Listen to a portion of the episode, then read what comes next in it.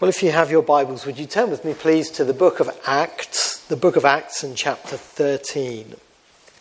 Acts chapter 13. I'd like to read uh, the introduction and just a few verses later on. Acts chapter 13 at verse 13.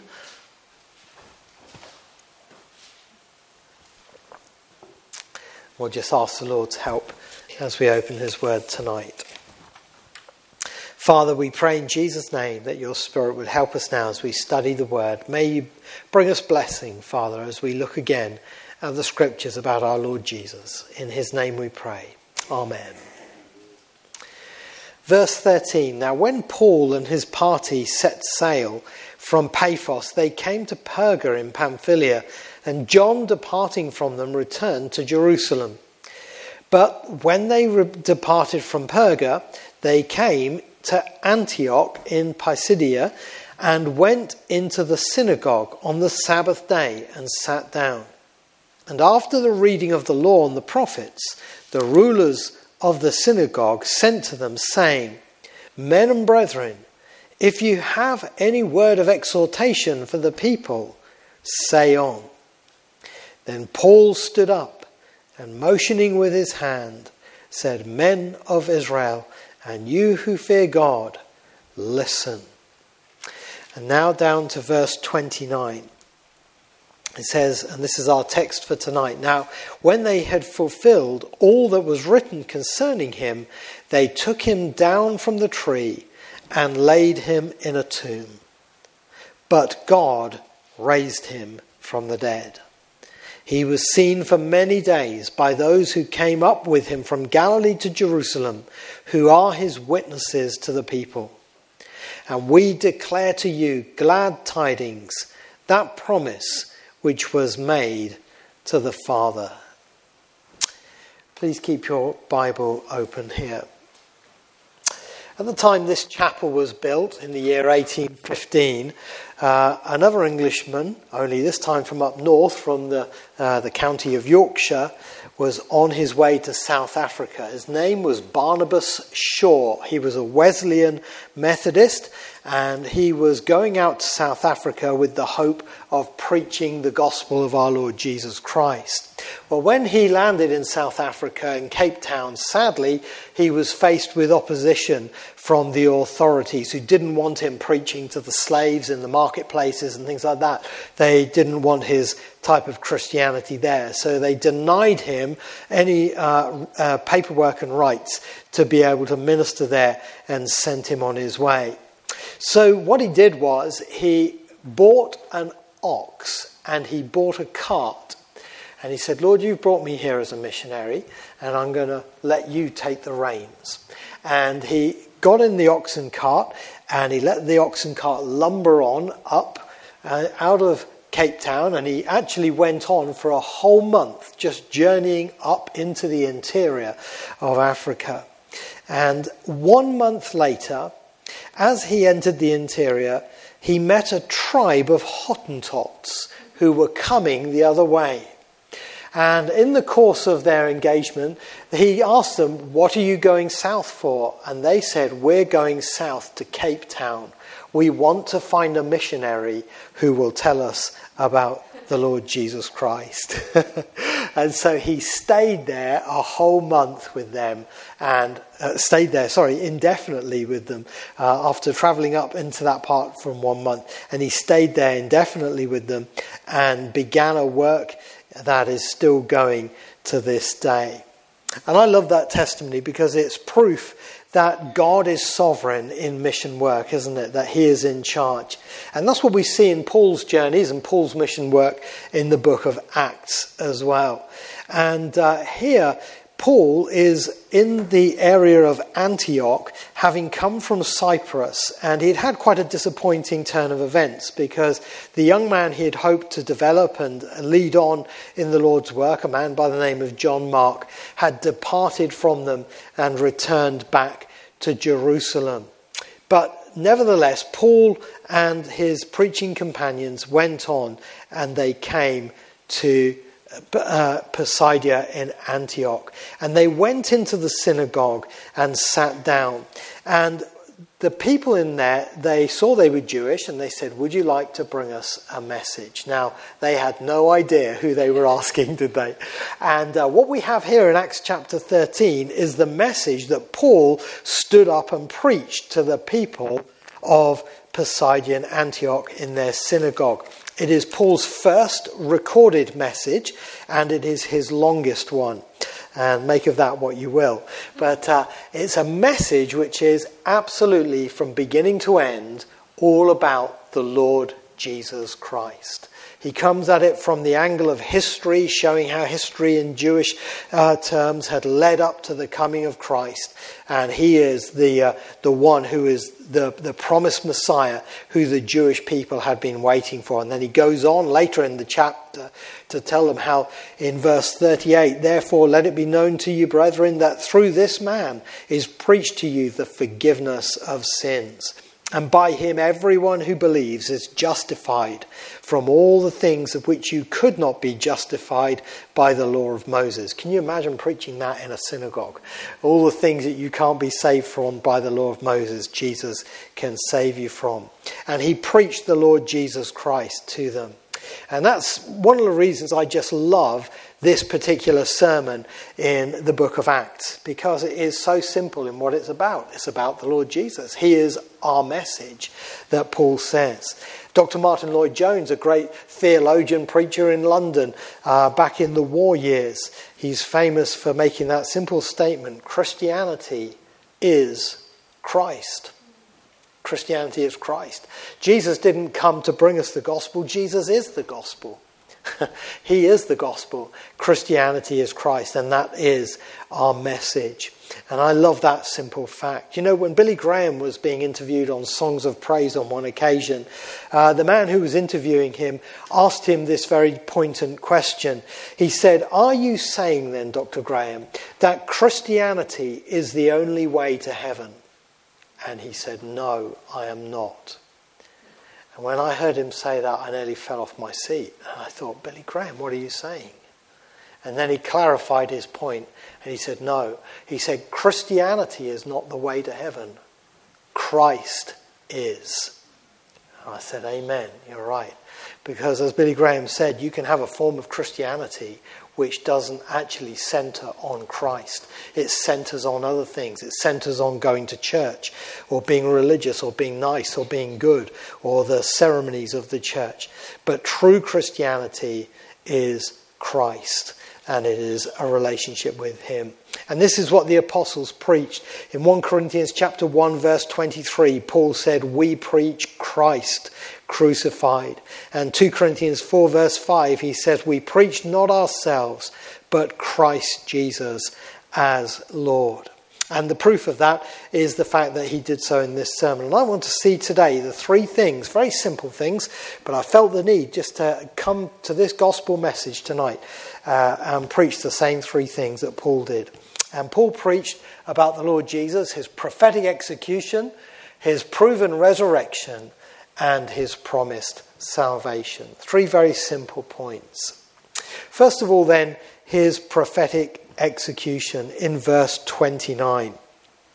And here it says, Now when they had fulfilled all that was written concerning him, they took him down from the tree and laid him in a tomb. Now, if you just hold on just a moment. You know, over the years, there have been many people who have made prophetic statements. Uh, in a magazine called The Futurist, uh, a, a, writer by the name of Laura Lee uh, made a list of some of the more disastrous prophetic claims that people have made over the years. A Roman engineer by the name of Julius Sextus Frontinus in AD 100 said this He said, Inventions have long since reached their limit, and I see no hope for further developments. well, little did he know we'd be uh, recording this on Zoom uh, or playing this on Zoom, and technology we'd be here under electric lights. Uh, in 1893, a journalist by the name of Junius Henri Browne said this Law in the future will be simplified. Lawyers will have diminished and their fees will have been vastly curtailed. Well, that certainly hasn't become true, has it? Uh, the Secretary of State John Foster Dulles in 1954 said the Japanese don't make anything the people in the United States would want.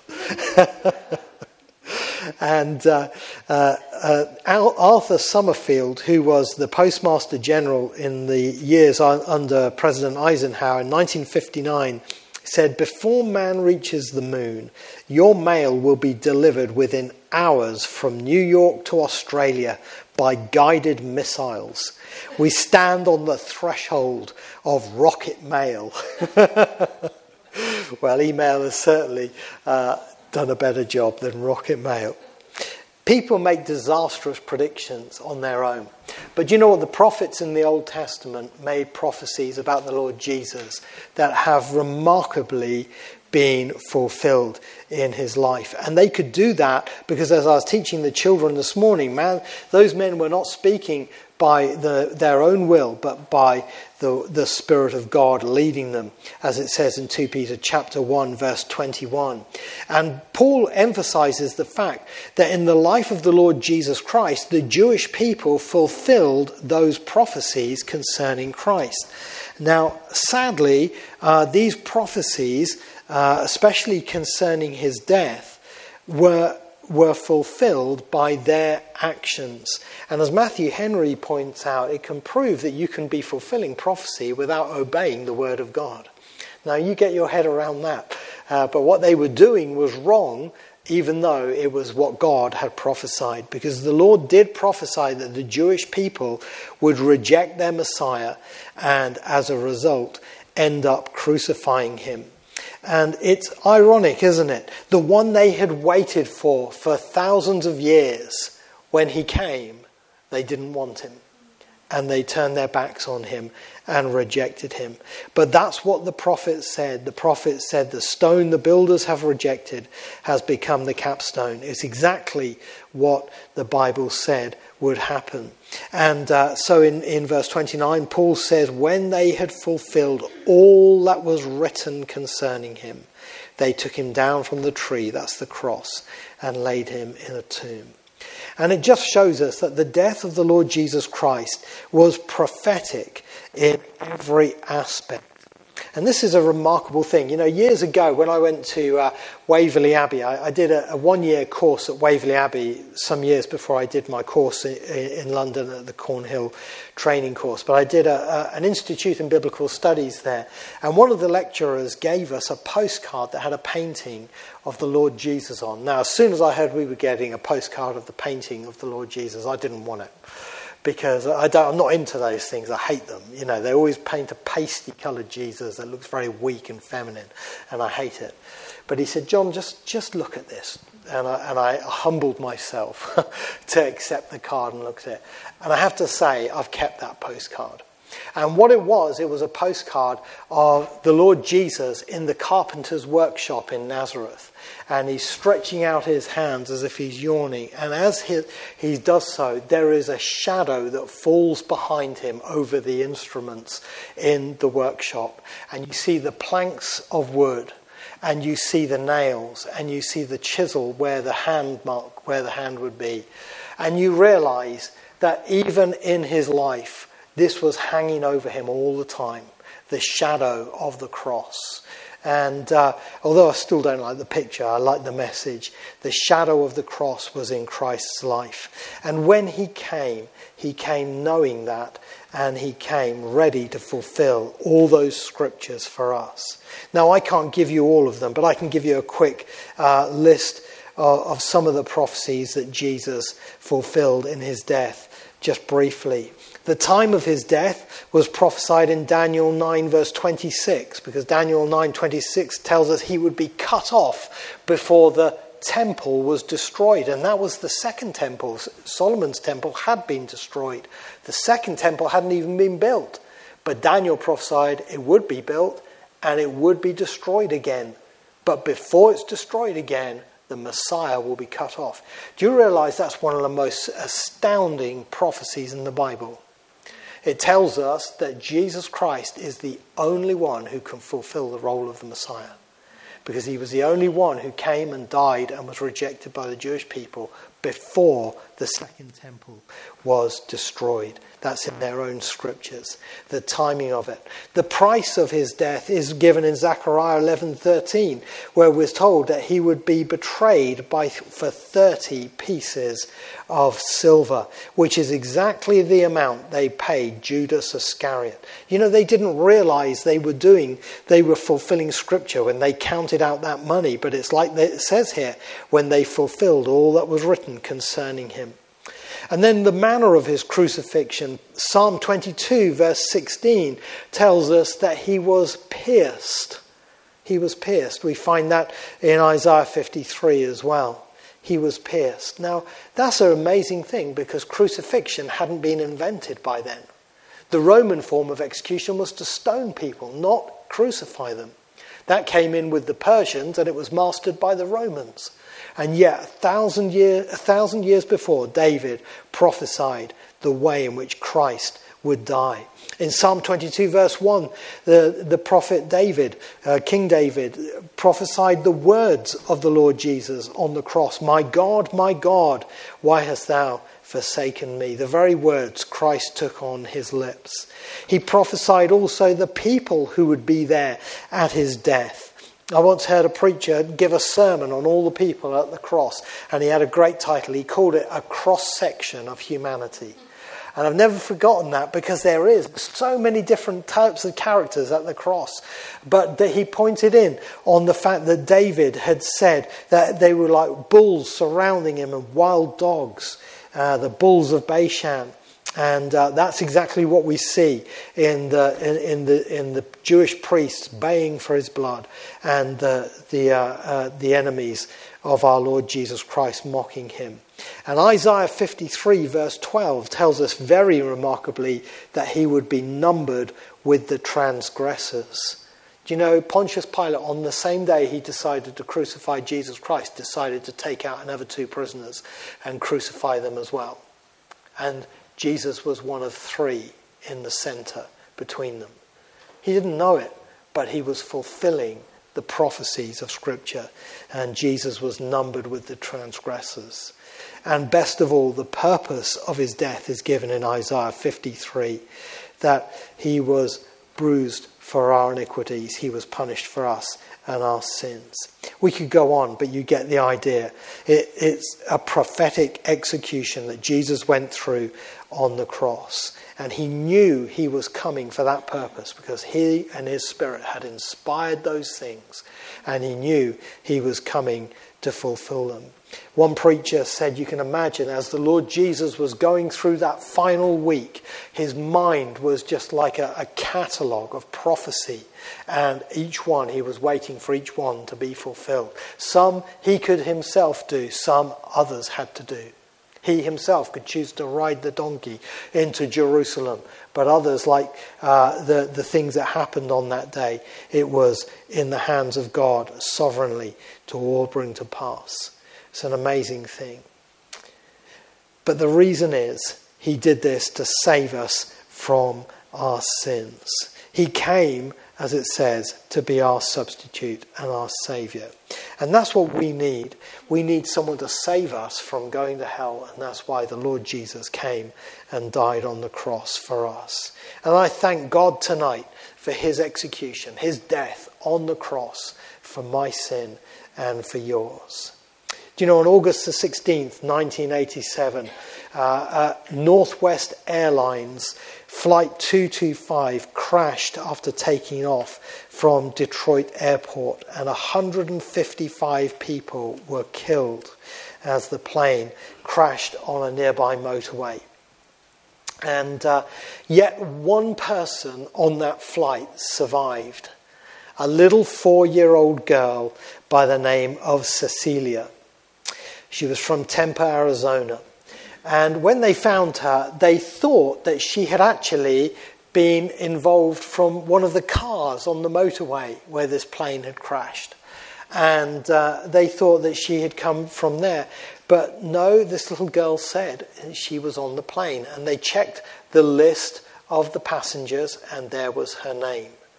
And everyone else had been killed. And they said to the little girl, How did you survive? And she said, My mummy wrapped herself around me.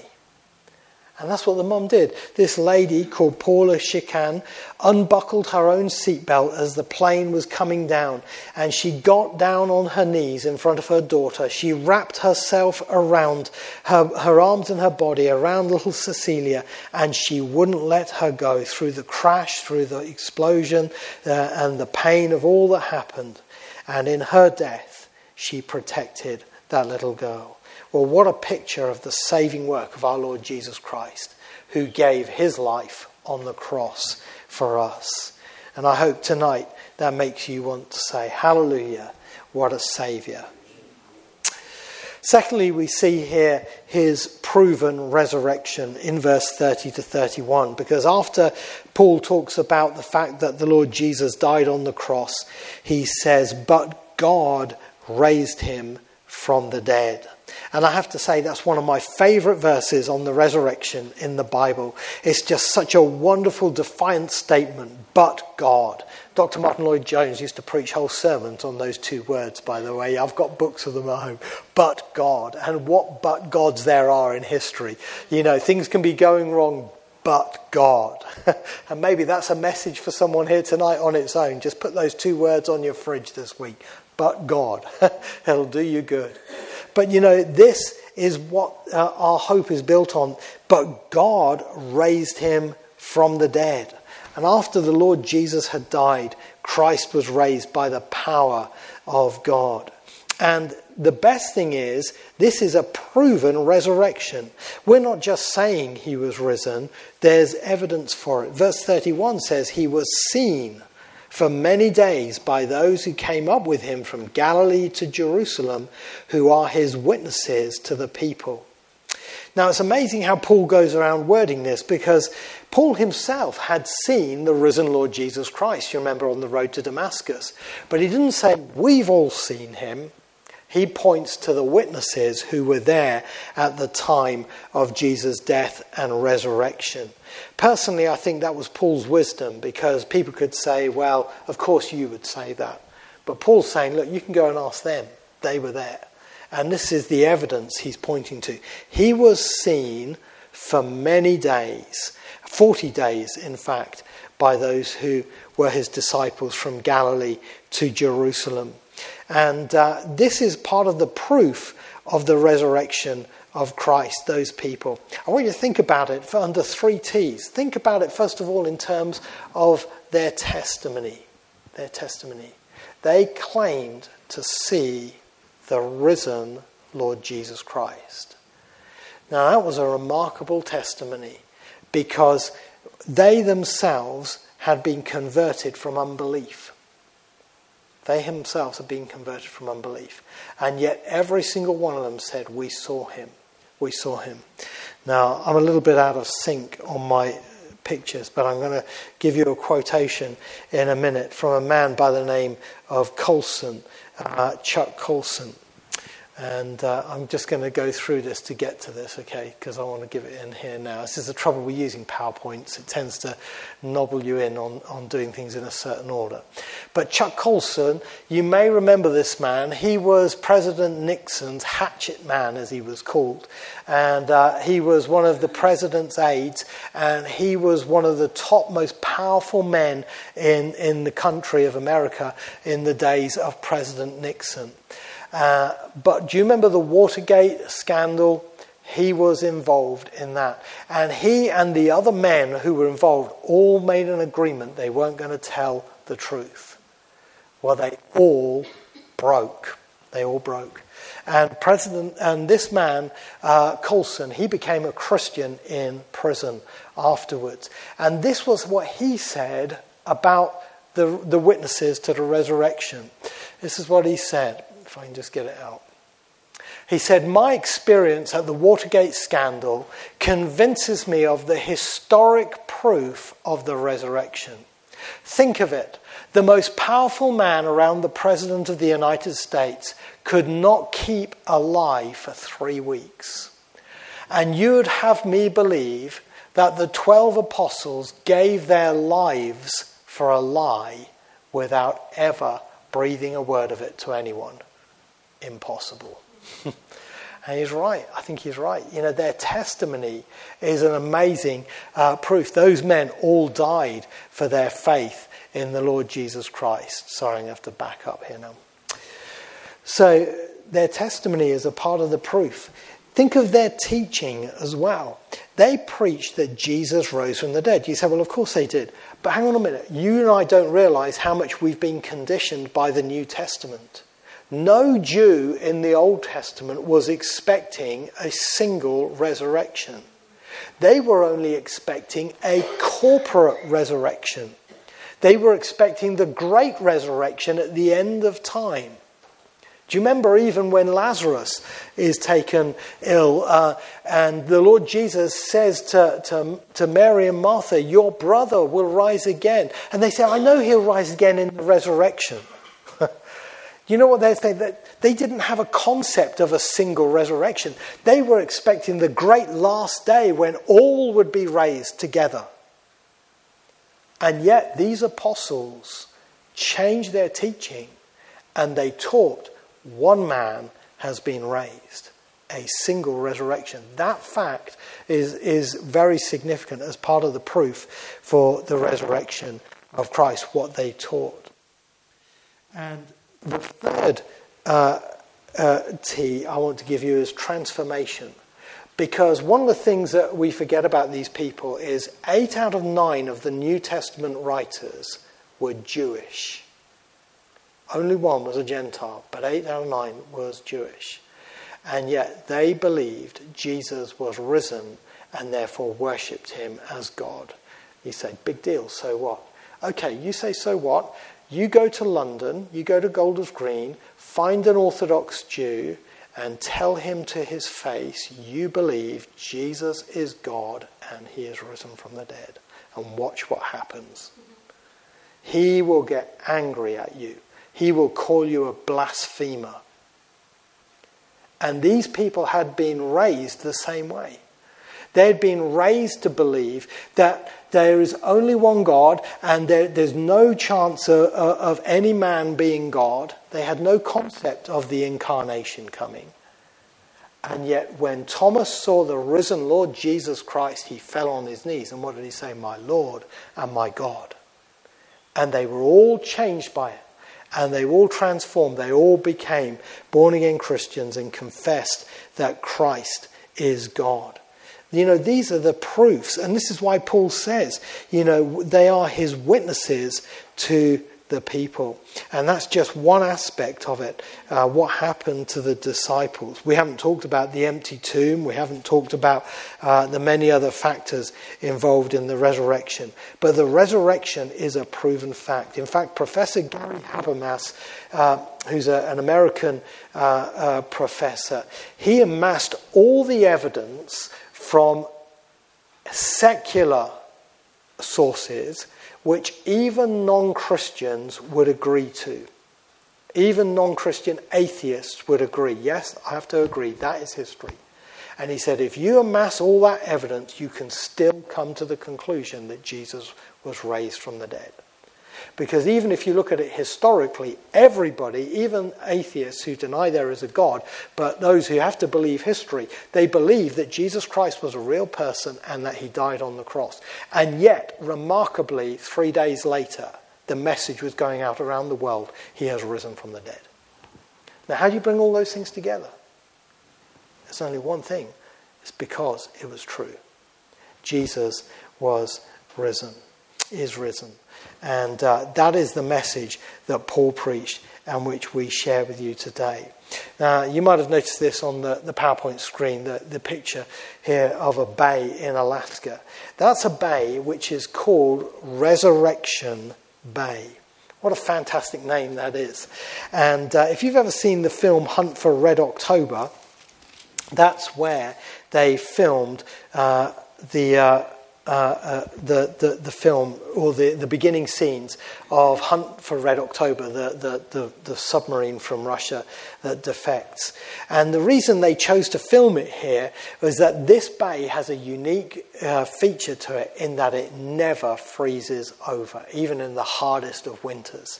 And in fact, uh, an explorer uh, back in the 1700s was traveling here and he took refuge in this bay on Easter weekend when the weather turned particularly disastrous. And he on his, on his journey in his boat pulled in and was kept safe. And so he called it resurrection bay you know friends that's what you and i need to do we need to pull into resurrection bay we need to come into the resurrection and the blessing of the resurrection for the good of our souls and our mercy jesus christ not only died and his death is a proven fact of history and a fulfillment of prophecy. But Jesus Christ was risen from the dead, rose from the dead on the third day, and it has been proven by the witnesses who saw him. Thirdly, we see here in this passage his promised salvation in verse 32. Paul sums up this part of his message before he goes on to application to say, And we, including himself now, we declare to you glad tidings, that promise which was made to the fathers.